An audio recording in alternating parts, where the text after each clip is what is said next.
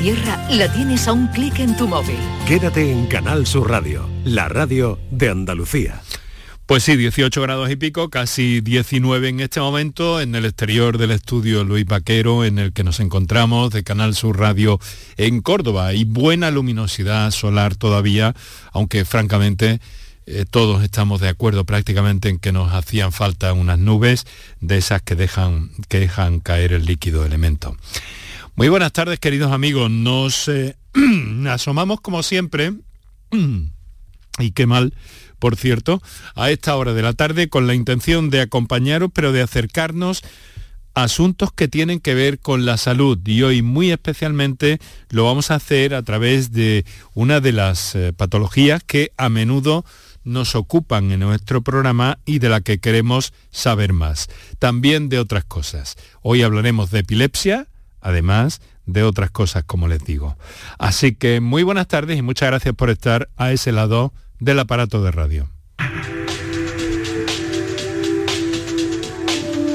Canal Sur Radio te cuida. Por tu salud. Por tu salud, con Enrique Jesús Moreno. Bien, pues ya está claro que el Consejo de Ministros va a aprobar mañana que las mascarillas dejen de ser obligatorias en el transporte público y no habrá que llevarlas, si uno no quiere, a partir del miércoles, tras su publicación en el Boletín Oficial del Estado. Esta mañana ha estado aquí en Canal Sur Radio con Jesús Bigorra en la mañana de Andalucía. Él es director y epidemiólogo Daniel López Acuñas, que ha asegurado que la mascarilla es el mejor instrumento de protección, no solo ante el virus del COVID, sino también contra la gripe y otros virus estacionales, por lo que cree que debería haberse mantenido su uso en el transporte público y lugares cerrados al menos hasta la primavera. López Acuña también ha aprovechado para recordar que la emergencia por COVID no ha terminado y que en España no se ha alcanzado un porcentaje suficiente de vacunación con la cuarta dosis, por lo que ahí hay una grieta de alguna forma todavía. Y todavía estamos a tiempo todos de procurarnos esa protección. Sobre el tema de la mascarilla, pues también durante los últimos días la responsable de la Consejería de Salud de la Junta ha venido recordando, la titular, que esto es un acuerdo, una decisión del Consejo de Ministros, pero que cada cual puede seguir usando su mascarilla preceptiva y que eso nos puede aliviar de muchas otras complicaciones en esta época del año, donde, por cierto, además se avecina un poco más de fresco. Bien, estamos dispuestos ya a presentar a nuestros invitados de esta tarde.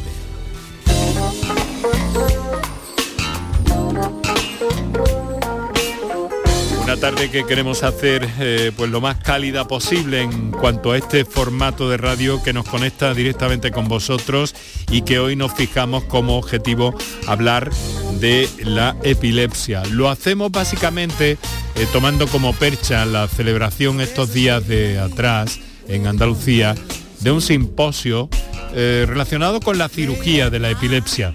Nosotros hemos querido hacerlo extensivo para que todos nuestros oyentes tengan la posibilidad de consultar especialmente al especialista que nos va a acompañar hoy en esta materia, que es el doctor Pablo Quiroga Subirana, que es presidente de la Asociación Andaluza de Epilepsia, que ha estado presente en ese simposio y que trabaja como neurólogo en el Hospital Torre Cárdenas de Almería, desde cuyos estudios en Canal Sur Radio nos acompaña esta tarde. Doctor Quiroga, buenas tardes. Buenas tardes, Enrique. Buenas tardes, querido escuchante. ¿Qué tal? ¿Cómo ha ido desde el punto de vista? Tiene un elevado carácter científico este encuentro que habéis tenido, ¿verdad? Porque en algunos casos la epilepsia o algunas de las epilepsias pueden ser tratadas quirúrgicamente, y en eso Andalucía, si corrígeme si me equivoco, creo que Granada tiene una experiencia pionera en ese sentido, ¿no?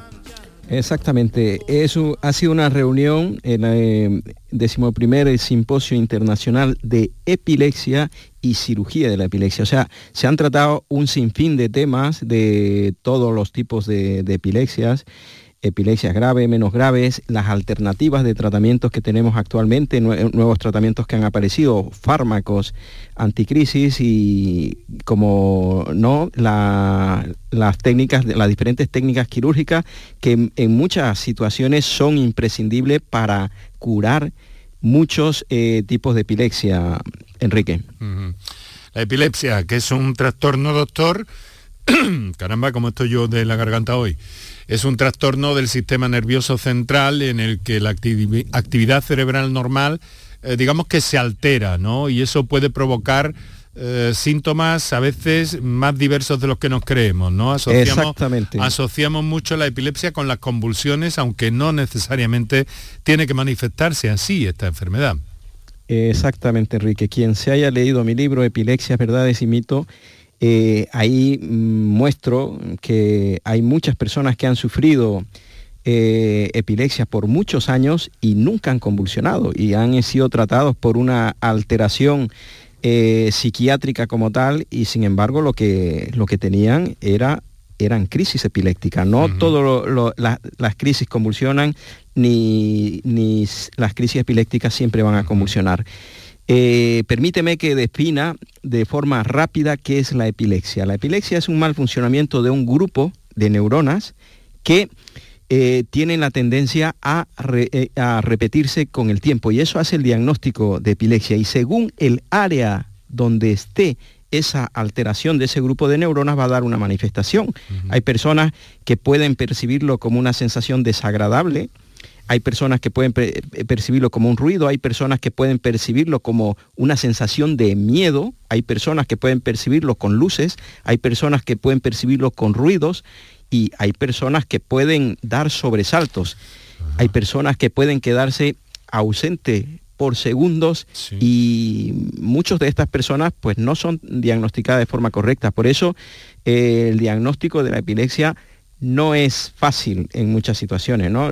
Ver convulsionar a una persona y echar espuma por la boca, pues eso es lo que vemos y lo que nos impresiona y es lo que entendemos como epilepsia. Esa es la parte más expresiva y más dramática y lo que se le da más visión. Sin embargo, la epilepsia es mucho más que eso. Mucho más compleja y mucho más distinta.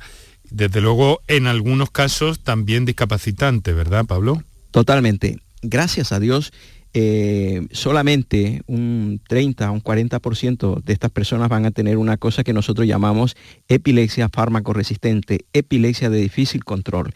Hasta un 70% de las personas se van a controlar con uno o dos fármacos y pueden hacer una vida totalmente normal. En nuestra población vamos a encontrar deportistas de alto élite, vamos a encontrar médicos, enfermeras, abogados, vamos a encontrar personas que se dedican a la agricultura, vamos a encontrar una diversidad de personas que están afectadas por la enfermedad y que hacen su vida totalmente normal. Y aprovecho para decir que otro de los mitos es que las personas con epilepsia no pueden estudiar. Pues falso. Las personas con epilepsia, como decía anteriormente, pueden ser grandes profesionales. Si nosotros encajamos un diagnóstico y trabajamos nuestra autoestima, podemos llegar donde querramos. Tenemos grandes ejemplos. Nuestro ciclista Contador, Alberto Contador. Sí, un campeón de élite, tuvo la mala suerte de debutar con unas crisis epilépticas por un ictus hemorrágico, por una malformación arteriovenosa, y que luego fue capaz de llegar donde ha llegado a hacer historia a nivel mundial. Entonces, los límites, lo que quiero aprovechar aquí es decir que los límites muchas veces no los ponemos nosotros. Pues sí, desde luego.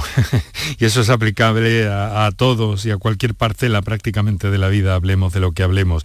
Mira, una cosa, claro, cuando la cirugía es una solución para todas las personas que la padecen. Es una buena pregunta, Enrique. La epilepsia es una alternativa a diferentes tipos de epilepsia. No todas las personas se van a beneficiar de una cirugía de la epilepsia.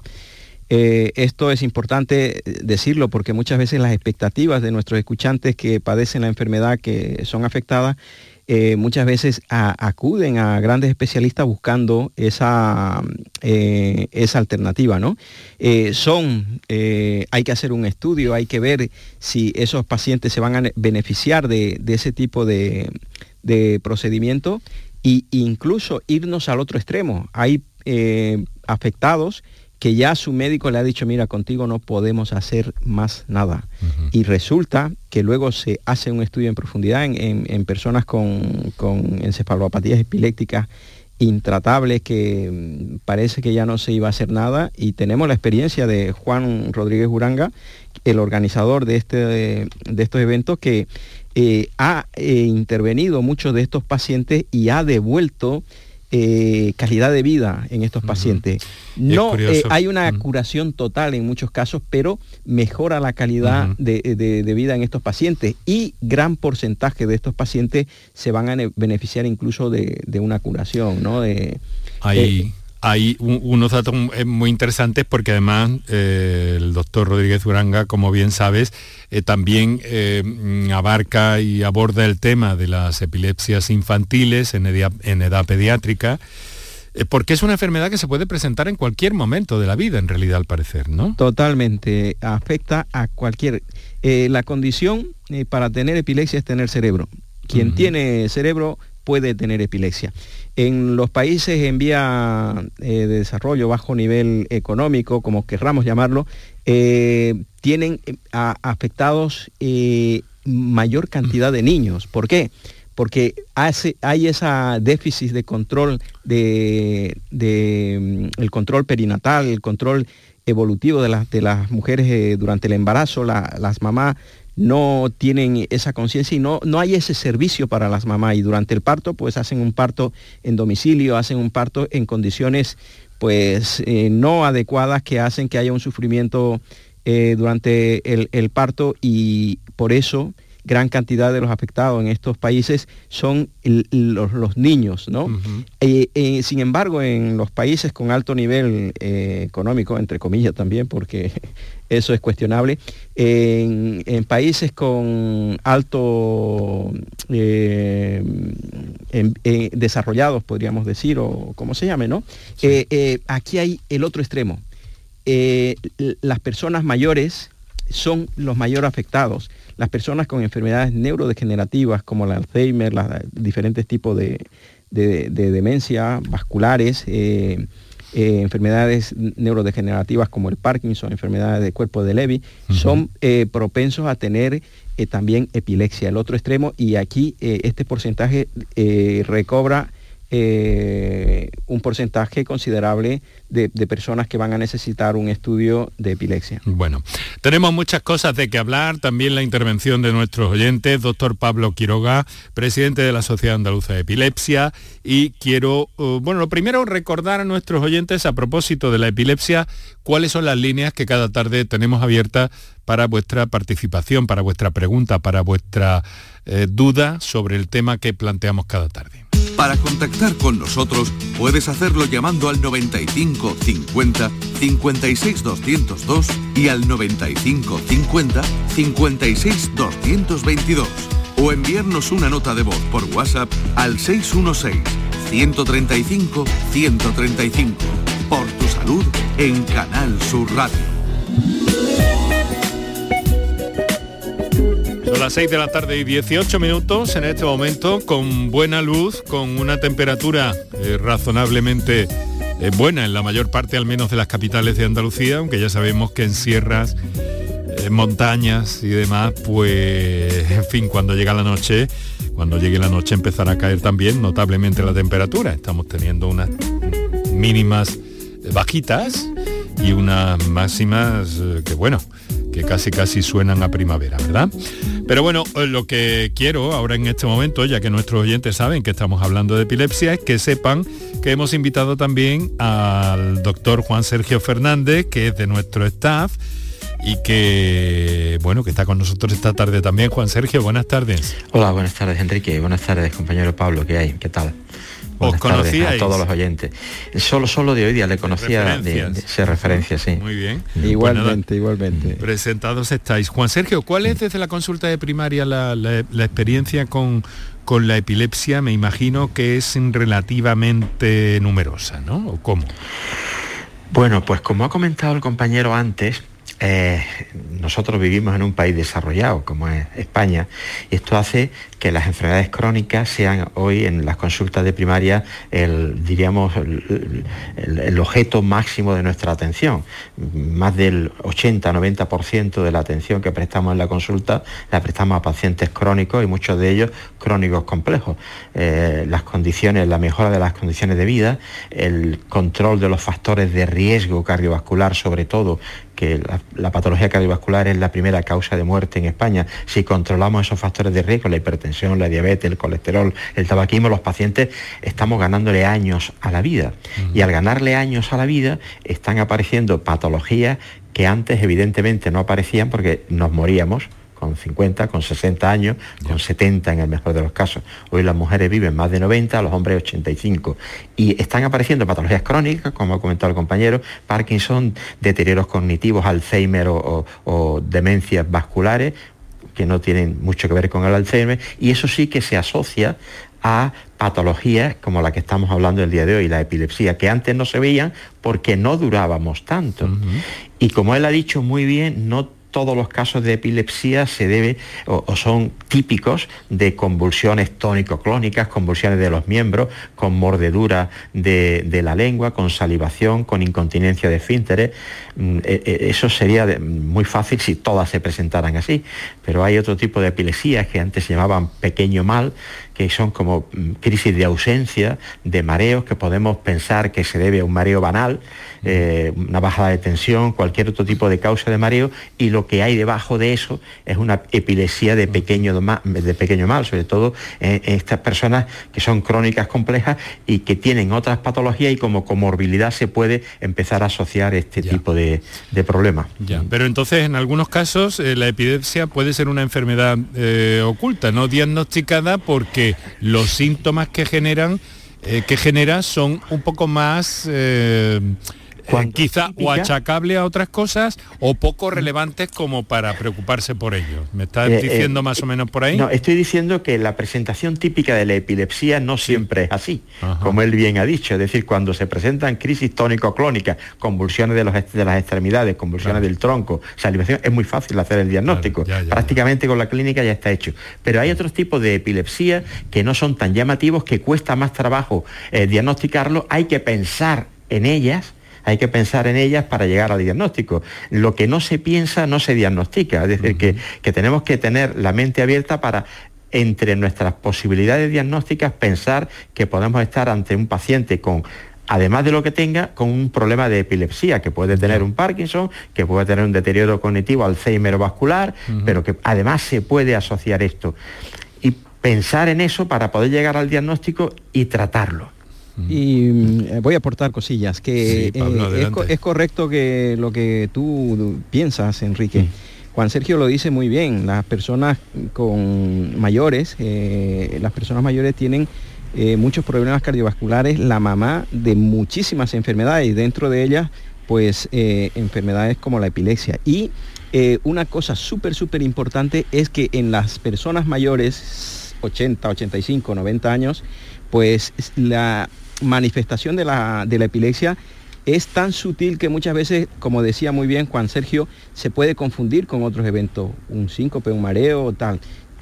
Muchas veces esa clínica, si no está en manos de un experto, puede pasar por otro tipo de problema y no ser tratado correctamente, ¿no? Y lo que muy bien dice Juan Sergio, no se diagnostica lo que no se sospecha, y entonces hay que sospecharla, hay que tenerla en cuenta.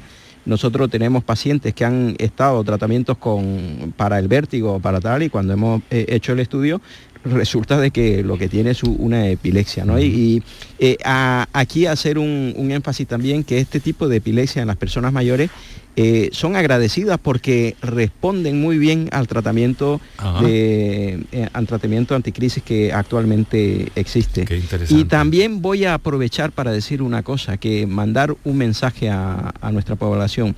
Lo decía también muy bien Juan Sergio, dar la prevención, ¿no? Podemos prevenir hasta un 40-50% de las enfermedades cardiovasculares como el ictus y como muchas de ellas son prevenibles, y nosotros lo que tenemos que hacer es ajustar cosas como la actividad física de forma periódica, nuestra alimentación, tóxicos como el cigarro, que no nos entra en la cabeza muchas veces que eso hace un daño tremendo no solamente a los pulmones, el envejecimiento del cerebro es súper importante, el sobrepeso lleva a otras enfermedades como la hipertensión, como las apneas durante el sueño, que eso van a conllevar también a tener problemas al envejecimiento del cerebro de forma considerable. Uh-huh.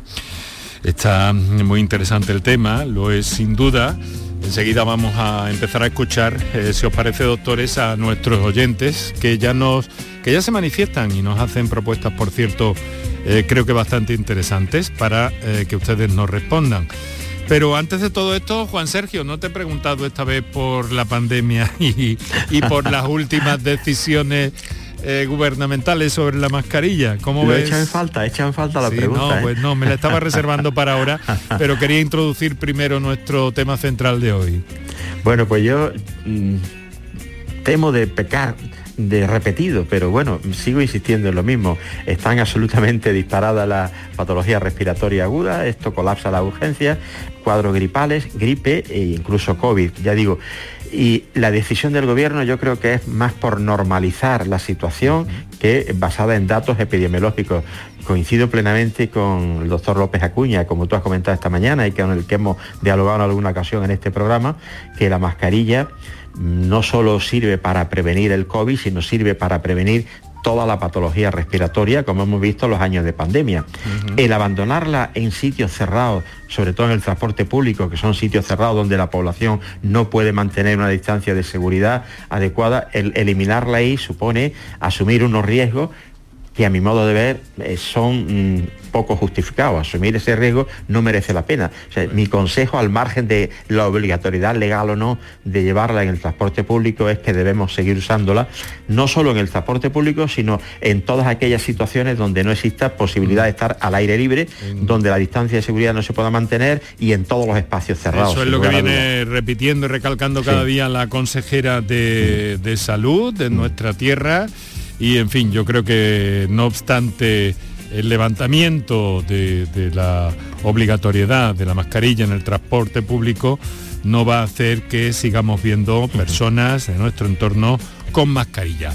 Bien, vamos a hacer una cosa, un par de minutos para nuestros anunciantes y ya saludamos inmediatamente a nuestro primer oyente en directo, aunque tenemos algunas otras cuestiones que nos han llegado por vía texto o notas de voz. Recuerden qué teléfonos tienen disponibles y un par de minutos, como digo, para nuestros anunciantes. Doctor Fernández, doctor Quiroga, muchas gracias por estar esta tarde aquí con nosotros.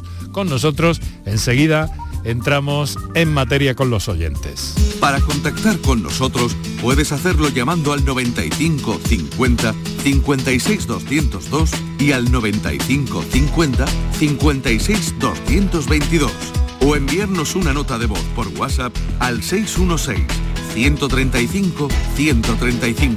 Por tu salud en Canal Sur Radio.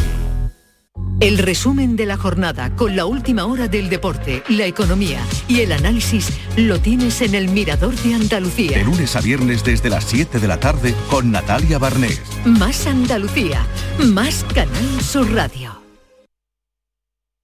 Los Guerrilleros, tapicería y colchonería en Utrera, a precios de fábrica. Colchón de matrimonio de 27 centímetros de grosor, lechos independientes, refuerzo en zona lumbar, cara de verano e invierno, valorado en 689 euros, ahora 299 euros. Sí, has escuchado bien, 299 euros. Y por un euro más televisor LED de 32 pulgadas de regalo. Estamos en Utrera, carretera Carmona número 15 en Utrera, Sevilla, entregas en 48 horas. HLA Santa Isabel pone a tu disposición la unidad de traumatología y ortopedia especializada en pediatría, columna, hombros y codo, muñeca y mano, cadera, rodilla, tobillo y pie, con guardias localizadas las 24 horas y los últimos tratamientos en prótesis. Consúltanos en el 954-570004 o en Luis Montoto 100. HLA Santa Isabel, contigo cuando más nos necesitas.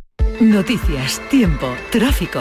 Cada día desde muy temprano lo tienes en Canal Sur Sevilla, la radio de Andalucía.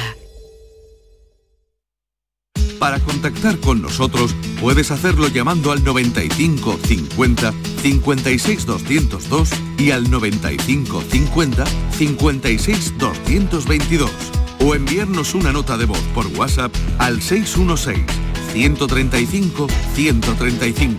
Por tu salud en Canal Sur Radio.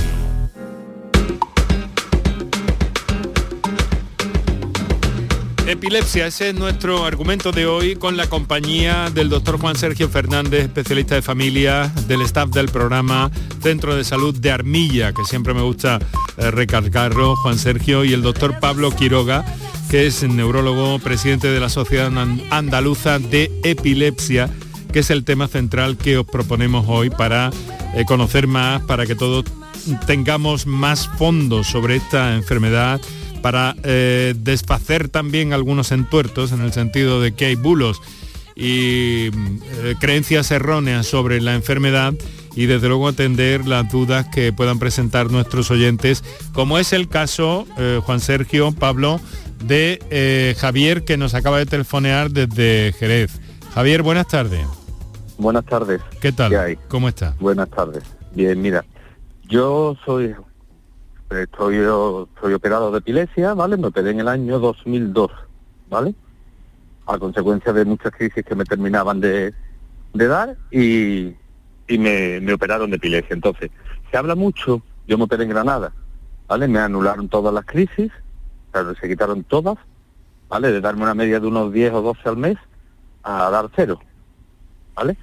Yo lo que tenía afectado era el lóbulo temporal izquierdo. Bien, pues a consecuencia de eso, el tiempo, la edad de duración de una persona epiléptica, de una persona operada de epilepsia, afecta el tema de crisis, del tiempo que ha estado, o es el mismo la edad de duración que de una persona normal. Esa es una, que no está operada de epilepsia. Una pregunta súper importante. No es igual. Ahora tenemos como premisa intervenir de forma precoz. Es más, los niños tienen prioridad porque sabemos que la plasticidad neuronal que hay en esos cerebros se prestan a que si son intervenidos de forma precoz, las secuelas y el devenir de esas personas es mucho mejor. Si nosotros dejamos a una persona más tiempo para una intervención quirúrgica, pues la resolución no es la misma. Ese cerebro ha pasado un tiempo y sabemos por múltiples estudios que hay que ese tiempo que ha pasado pues muchas veces conlleva menos efecto. Gracias a Dios hay técnicas muy sofisticadas que nos ayudan en determinados tipos de problemas, como el caso del señor que nos está hablando, y Javier. Que pueden ser resueltos con eficacia, como muy bien lo dice. ¿Qué es lo que pasa? Que actualmente no existe a nivel nacional y mundial quirófanos suficientes para intervenir a todas las personas, y es por eso que hay que hacer una selección súper adecuada de cada paciente para seleccionar de forma correcta y precoz para prestar este servicio. A nivel nacional son pocos los centros de unidades de epilepsia, no se podría operar a todos, desgraciadamente. Ya, caramba. Javier, operado en 2002 nos ha dicho, ¿verdad? Sí, operado en 2002, ¿vale? Me operé en Granada, sí, ¿vale? A consecuencia de la crisis, como os he dicho, yo tenía afectado el lóbulo temporal izquierdo, pero sí es verdad que me quitaron todas. O sea, yo me operé en el año, como lo estoy diciendo, en el año 2002, y a mí de entonces me dio una crisis. En estos 20 años, 21 años. Sí es verdad que la vida le cambia a uno. Claro que sí, eso significa calidad de vida, significa dejar de tomar una medicación en muchos casos, y tengo que decir también que no todos los que se intervienen dejan de tomar toda la medicación, y también para bajar las expectativas de muchas personas que se han intervenido y tienen crisis epiléptica y piensen de que ha ido mal su intervención, no es así. Lo que pasa es que no todas tienen la eficacia porque no todas son del mismo tipo y los problemas son diferentes y no en todos se le puede erradicar totalmente las crisis, pero sí se puede mejorar y dar calidad de vida y es lo que se busca. Javier, entonces, pues, bueno, fenomenal supongo, ¿no? Pero durante todo este tiempo supongo que... ¿cuál es el proceso? ¿Luego tiene un seguimiento a través de los especialistas o a través de primaria? ¿Cómo va esto? Yo tengo un seguimiento, ¿vale? Yo tengo revisión anuales y yo estoy tomando ahora mismo, sigo tomando un medicamento, ¿vale? Entonces, en concreto, lo que estoy tomando ahora mismo es Tegretol y Tegretol y Topama y Sevinix. Bueno. Y Sevinix. Tegretol y Sevinix. Son los dos que estoy tomando ahora mismo. Pero vaya, para la cantidad de que tomaba antes, eso no tiene nada que ver, claro. La vida le ha cambiado. La vida le cambia a uno. Bueno, Javier, pues nos alegramos muchísimo y a partir de ahí supongo que retomó su actividad, su vida normal al 100%. Correcto. Sí, al 100%, exactamente. Qué interesante. Juan Sergio, esto lo tenéis luego que controlar, que echar un ojito, digámoslo así, desde primaria, el médico de familia, ¿no? Sí, estas situaciones. Tenemos que, sobre todo los pacientes con el que tienen más contacto, evidentemente, es con nosotros, porque a su neurólogo lo ven una vez cada año, cada 6 meses, y cualquier duda, pues lógicamente nos la consultan a nosotros. Hoy la farmacología para las epilepsias ha mejorado, ya lo podrá comentar el doctor compañero de aquí en adelante, no es como los antiguos fármacos antiepilépticos que tenían un escasísimo margen de seguridad. Cuando se usaban los barbitúricos, el riesgo de pasarnos de dosis y entrar en el terreno de la toxicidad era muy alto, es decir, eran fármacos muy poco seguros. Hoy los fármacos afortunadamente son mucho más seguros, con poquísimo efecto secundarios y con una eficacia muy superior a la que tenían los antiguos barbitúricos. Y es verdad que nos consultan a nosotros sobre modificación de dosis, interacciones de esos fármacos con otros fármacos. Estos enfermos muchas veces suelen tener otras patologías, no solo la epilepsia, y suelen tomar fármacos para otro tipo de patologías, y ahí nosotros sí que ocupamos un lugar primordial a la hora de conciliar esa medicación para todo tipo de patologías, además de la medicación antiepiléptica. Aprovecho para decir lo que dice Juan Sergio, es súper importante. Muchas veces nuestros pacientes con epilepsia o con otras enfermedades neurológicas, cuando es valorado por su neurólogo, solamente quiere que el neurólogo tome decisiones de que si se cambia una medicación, no, porque esto me lo ha puesto mi neurólogo, mi especialista, tal. No, el médico de cabecera, el médico de familia, como Juan Sergio, tiene toda la capacidad y todo el criterio que si ve algo puede cambiarlo, y es más, hay que hacer las rutinas de los controles, las ITV que yo le digo a mis pacientes, oye, tú tienes que hacer tu ITV con tu médico de cabecera. ¿Por qué? Porque hay otras enfermedades, como muy bien lo dice Juan Sergio, que hay que ver el colesterol, la tensión, la próstata, las mamas, los ovarios y todo lo que haya que ver. O sea, y eso más que todo para llegar a nuestros pacientes, porque muchas veces, vuelvo a decir, ese encabezonamiento que tienen en la cabeza, no, esto me lo ha puesto mi médico, el doctor Pablo Quiroga, y esto solamente lo mueve mi médico, el doctor Pablo Quiroga, y no es así. En muchas ocasiones, ese criterio que tiene el médico de cabecera para tomar la decisión, porque está viendo algo que, como muy bien dice Juan Sergio, el especialista no lo va a poder ver hasta X tiempo, pues es de gran ayuda y hace gran beneficio para nuestros pacientes. Juan Sergio, siempre os toca la ecuación compleja, ¿eh? Porque tenéis que valorar mucho. Sí, efectivamente, tenemos que manejar muchas variables. Y entonces la gestión de esa incertidumbre es muy alta, es verdad. El manejar tantas variables, pues porque los neurólogos dominan a la perfección, infinitamente mejor que nosotros, todo el campo de la neurología. Pero nosotros, sin dominar, evidentemente, ni de lejos como ellos, la neurología, tenemos que tocar todas las teclas de la medicina. Para nosotros, nuestro área de conocimiento es toda la medicina.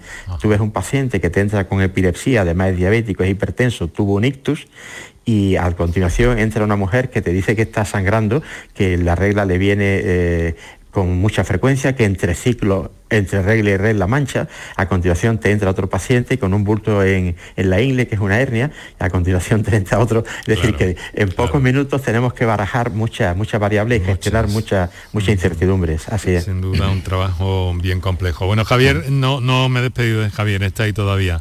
Javier, nos alegramos mucho, no sé si quieres apuntar algo más.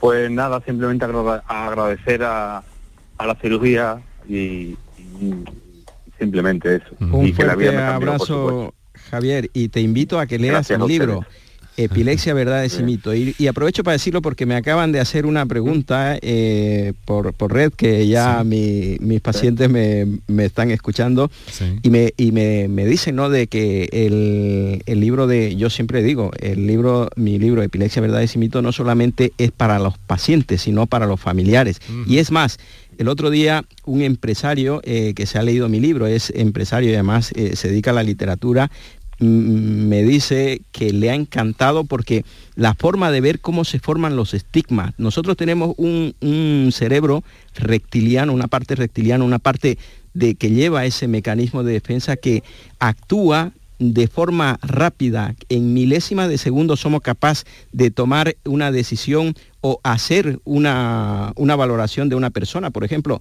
epilepsia, ¿no? Las personas con epilepsia, Dios, va a convulsionar, va a echar espuma por la boca, y lo mismo se muere aquí al lado mío, y por tanto, como hay ese mecanismo de defensa, pues yo no quiero estar al lado de esas personas. Y eso es lo que tenemos que romper. Las personas con epilepsia no se tragan la lengua, que es otro de los grandes mitos. No hay que meter nada en la boca porque le vamos a hacer daño a esas personas, y además si metes el dedo te puedes quedar con el dedo amputado.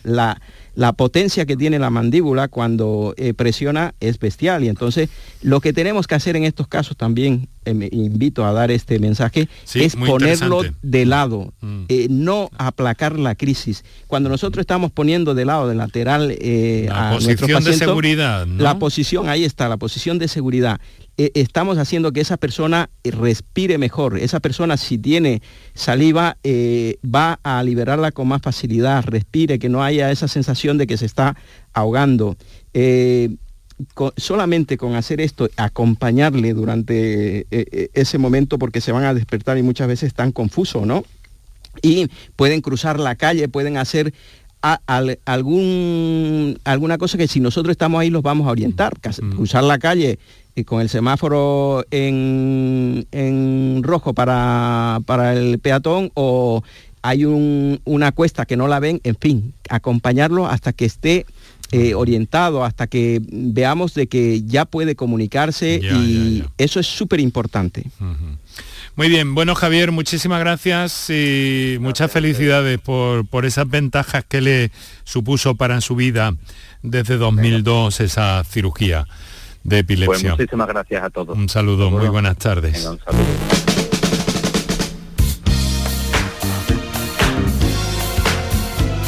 Tenemos 18 minutos para que sean las 7 de la tarde. Caramba, qué claridad todavía a través de la ventana de este estudio de Canal Sur Radio.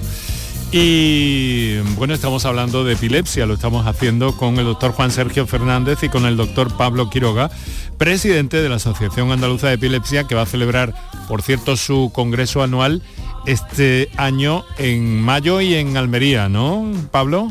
Totalmente. En mayo, el 10, el 11 y el 12, tenemos una de las reuniones más potentes a nivel nacional e internacional. Tenemos invitados de todo el mundo. Vienen de Canadá, de Estados Unidos, de Brasil, gente con peso. Va a venir el que hizo la clasificación de las displasias corticales. Va a estar con nosotros el presidente de la ILAE. O sea, que es una reunión que abarca, aunque es a nivel, el nombre de SADE, pero abarca a nivel nacional e internacional. Internacional, según veo, sí, efectivamente. Bueno, tengo una pregunta que me parece muy interesante de parte de los oyentes. Hola, buenas tardes. Yo tuve epilepsia infantil con 4 añitos y en el desarrollo me dieron el alta. Hasta ahora ya no me ha dado. Tengo 42 años. Mi pregunta ¿es hereditaria? Tengo miedo porque le pueda ocurrir a mi hijo. Pues otra de las preguntas que se puede resolver con mi libro, Epilepsia, verdades y mitos. Dicen que la epilepsia no tiene cura, y es otro de los mitos, la epilepsia no tiene cura. Pues hay porcentajes, como cuenta este oyente, que nos dice que se ha curado. Hay remisión de la epilepsia de forma espontánea, y hay remisión de la epilepsia a través de tratamiento con fármaco. Hay remisión de la epilepsia a través de la intervención quirúrgica, y una de las cosas que está avanzando en la cirugía es la epilepsia, es la cirugía mínimamente invasiva. Ahora, con introducir láser incluso en determinados tipos de epilepsia podemos tratar ese tipo de epilepsia. Y en relación a si es o no es hereditaria, que es otro de los mitos, la epilepsia es hereditaria. Hay mamás que no se quieren quedar embarazadas porque no quieren transmitir esa enfermedad a sus hijos, y es normal ese temor. Pues no, la epilepsia no es hereditaria. Hay un pequeño grupo de epilepsia que es hereditaria con algunas características, que no es su caso, gracias a Dios. Bueno, recordemos que tu libro lo presentamos aquí en el programa hace ya, totalmente, si no recuerdo mal, un par de años o año ya y medio llevamos, todavía no lleva, menos. Y ya hemos sobrepasado la primera edición, estamos en la segunda edición larga, y es todo un éxito, está ayudando a muchísima gente. Está disponible en las librerías, Epilepsia, verdades y mentiras, del doctor Pablo Quiroga Subirana. Está también en formato digital, si no recuerdo mal. Exactamente, ¿no? Está en formato digital y en físico, y no me quiero ir de aquí dando otro mensaje. No, si todavía te queda trabajo, no te exactamente, súper importante, y uno de ellos es la parte médico-legal. Sí. Venía un paciente esta mañana y me contaba una cosa que me dejaba con los pelos de punta, porque es un chico que yo veía 28 años, no lo había visto anteriormente, y pues ya valorándolo y todo eso, y me dicen: Pablo, me han quitado el coche y me han puesto una multa de no sé cuánto, y cuéntame qué es lo que pasó. Dice, pues que tuve un accidente y el seguro no me ha querido cubrir. Digo, ¿y qué pasó? Que no había dicho que tenía epilepsia, pero él no lo dijo con ninguna mala intención.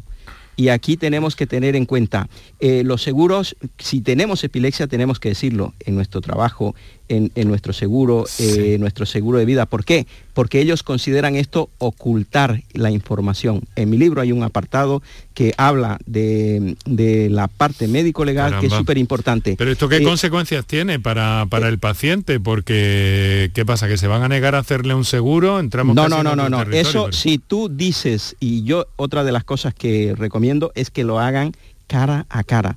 ¿Por qué? Porque tú, cuando te pones a rellenar esto por vía internet, la máquina solamente con que vea la palabra epilepsia ya te está poniendo un montón de trabas. Los seguros son más caros, el seguro de vida es más caro. Esto es un problema, un rompecabezas de las personas, y cuando lo que no tenemos que hacer es ocultar la enfermedad. Cuando tú vas y te plantas enfrente de un seguro, te ven tu cara y ven que tú eres una persona normal, que no eres algo raro en el mundo, hay esa capacidad de empatía de poder hacer las cosas mejor que una máquina, porque cuando en online, cuando tú das la palabra de epilepsia, es tremendo, y entonces esos son problemas.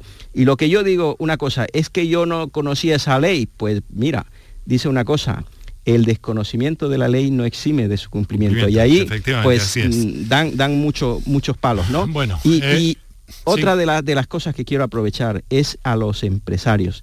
Tengo pacientes que son personas geniales. Mari Carmen, una de mis pacientes, excelente, una trabajadora nata, y que de un día para otro le dicen: lo siento, Mari Carmen, pero no te puedo prolongar el contrato. ¿Y por qué? Dice, yo sé, su jefa, yo sé lo que tú vales, yo sé que el rendimiento que tú tienes, pero resulta que nos hemos enterado que tienes epilepsia y no te podemos contratar. Las personas con epilepsia, si nosotros, el estigma que hay es tan tremendo, incluso estigmas institucionalizados. Las personas con epilepsia no pueden desarrollar algunas profesiones, como ser militar, como ser bomberos, como ser controladores En fin, una serie de profesiones solamente claro, por tener siempre epilepsia, va a depender también del tipo de ahí epilepsia está, el tipo de epilepsia. Hay médicos que tienen epilepsia y desarrollan su trabajo perfectamente porque tienen su sí. Hay, en fin. Este aspecto es crudo, ¿eh, Juan Sergio? Sí. Así es, sobre todo, y quiero que Pablo lo aclare, hay pacientes que consultan si tomando el tratamiento para la epilepsia y estando perfectamente controlados, tipo de Paquine, que bueno, un nombre comercial que cualquier oyente que sea epiléptico lo conoce, si pueden o no pueden conducir, si a la hora de sacarse el carnet de conducir tienen que decirlo. Yo creo que el tema de la epilepsia y carnet de conducir es un tema absolutamente trascendental para infinidad de pacientes, o para la mayoría o la inmensa totalidad de los pacientes. Juan Sergio, por eso es importante mi libro. Ahí también se describe esa parte súper importante, ¿no? De qué, cuáles son los parámetros que a mí me van a decir si puedo o no puedo conducir. Juan Sergio lo dice muy bien. Sí. Si tú tienes una epilepsia bien controlada, claro. Si no tiene efectos secundarios que sea valorado por tu médico, tú puedes conducir. Y es más, claro. Está demostrado que las personas con epilepsia tienen menos cantidad de accidentes que otras personas. ¿Por qué? Porque son más precavidos, porque van con más cuidado, porque ante cualquier mínimo malestar dejan de conducir, no consumen alcohol, no se distraen, están más atentos. Y eso también hay bibliografía que así lo demuestra. Interesantísimos todos estos datos. Vamos a escuchar a un oyente, creo que es una oyente, con una nota de voz que tenemos ahí pendiente y algunas cuestiones más. Adelante, Kiko. Hola, buenas tardes. Mira, yo quería consultar, mi mujer es epiléptica y bueno, hace 5 años se quedó embarazada y le dio un ataque epiléptico en la semana 16 de embarazo. Me la encontré en casa inconsciente, yo estaba trabajando y me la encontré en casa inconsciente. Bueno, fue algo tremendo, la pasamos muy mal, no despertaba, estuvo en urgencias y al final, bueno, todo afortunadamente salió bien. La bebé, la cría ya tiene 5 años, está estupenda, está magnífica. Pero ahora está otra vez embarazada y tenemos mucho miedo al tema de embarazo y epilepsia. Ella está tomando la Mixtal, Trilectal y bueno, es lo que quería saber, tema de embarazo, medicación y mujer, ¿cómo se compagina esas tres cosas, por favor? Vale, yo creo que queda claro y tengo que adelantarme, Pablo, y decir que esto también está recogido en tu libro. Pero hazme una breve reseña de todo esto para que nuestro oyente al menos se quede un poco más tranquilo. Es una pregunta súper importante. Nosotros podemos ayudar a estas personas y una de las cosas que tenemos que hacer es la gestión del estrés, súper importante, la gestión del sueño, intentar dormir entre 7 a 8 horas, intentar gestionar el sueño, tomar la medicación de forma correcta. ¿Qué es lo que pasa? Como estoy embarazada, no me voy a tomar la medicación, a ver si tomo la medicación y le voy a hacer mal al bebé. Claro, es que quería preguntaros por eso a los dos, es decir, ¿esa medicación es compatible con el embarazo? ¿Hasta qué punto?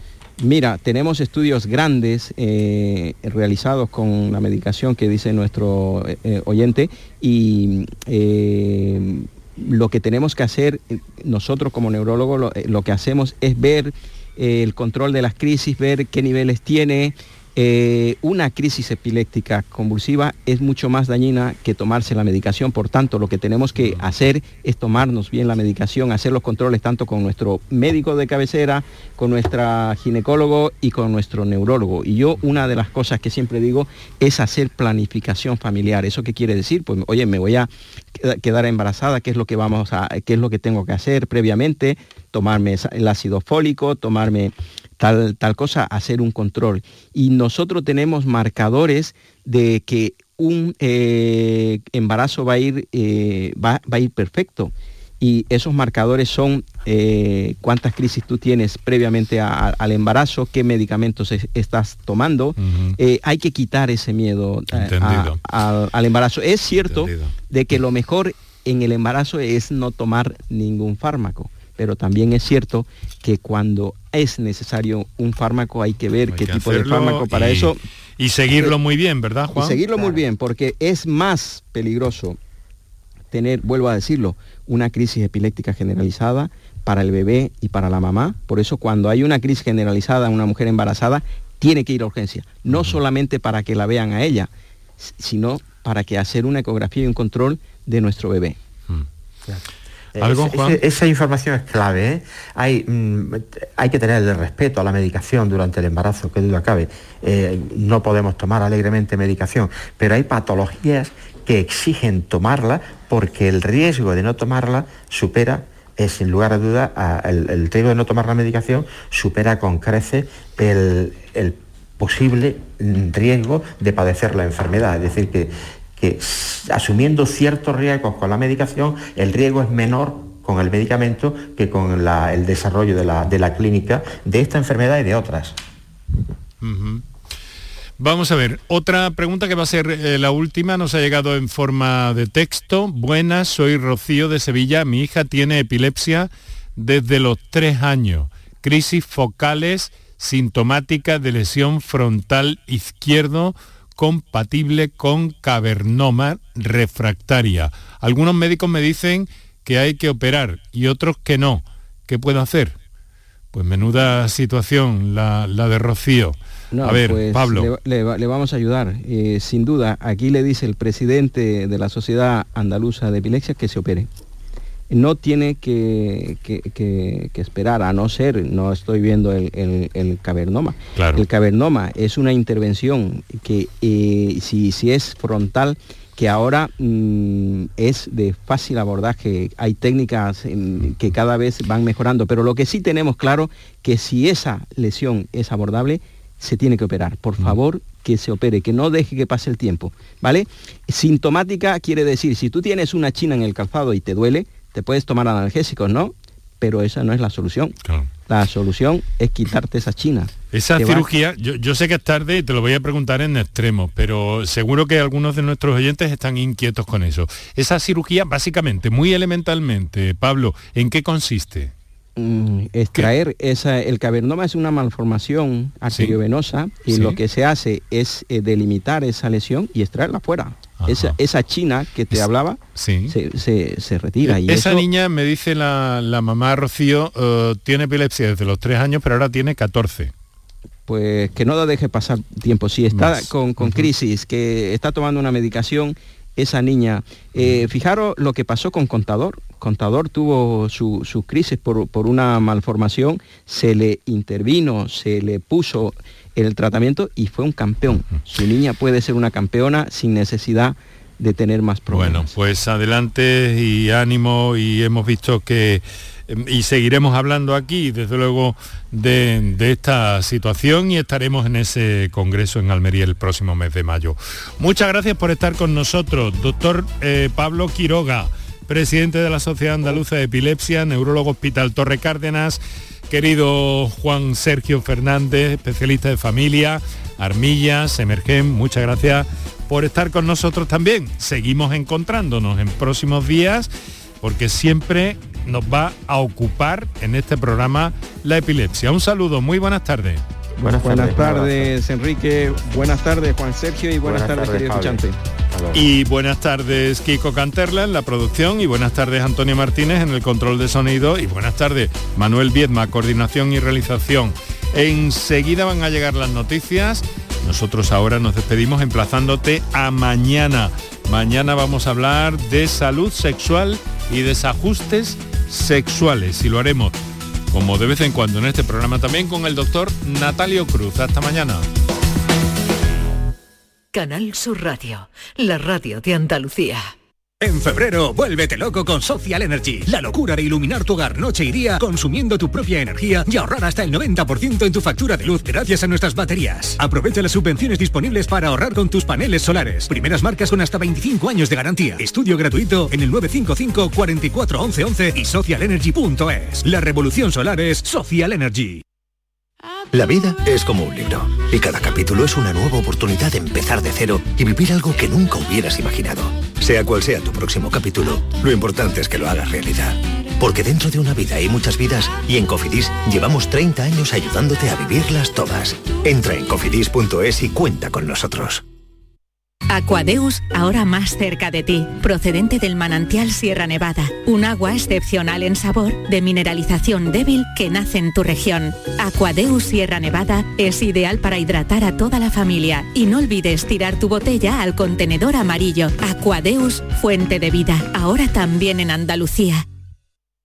En Cofidis.es puedes solicitar financiación 100% online y sin cambiar de banco. O llámanos al 900 84 12 15. Cofidis, cuenta con nosotros. El campo andaluz necesitaba un paso adelante. Por ello, hemos sembrado millones de datos, regados con inteligencia artificial para hacer posible... Siembra, la nueva plataforma colectiva por inteligencia artificial de asistencia a la planificación de cultivos para su comercialización. Toda la información para acertar y cultivar la solución más rentable. Junta de Andalucía. Nuestros abuelos siempre han desempeñado un papel fundamental para nosotros. Construyeron la sociedad de bienestar que hoy disfrutamos. Nos transmitieron sus valores, sus costumbres, sus fiestas. Ahora más que nunca necesitan de nuestra atención y cuidados. Por ello, CaixaBank y la Asociación de Autores del Carnaval de Cádiz quieren premiar la copla carnavalesca que regale el mejor homenaje a nuestros mayores durante el concurso de agrupaciones del Carnaval de Cádiz. CaixaBank, mayores llenos de coplas.